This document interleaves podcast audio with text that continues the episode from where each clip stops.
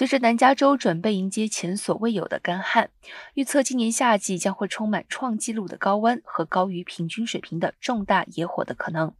最近，美国国家海洋和大气管理局 （NOAA） 表示，今年从春季到夏季的温度在西部大部分地区都高于正常水平。高温和挥之不去的拉尼娜现象将对美国西部的城市和农业用水，以及加州日益极端的火灾季节产生重大影响。由于科罗拉多河沿岸的干旱恶化，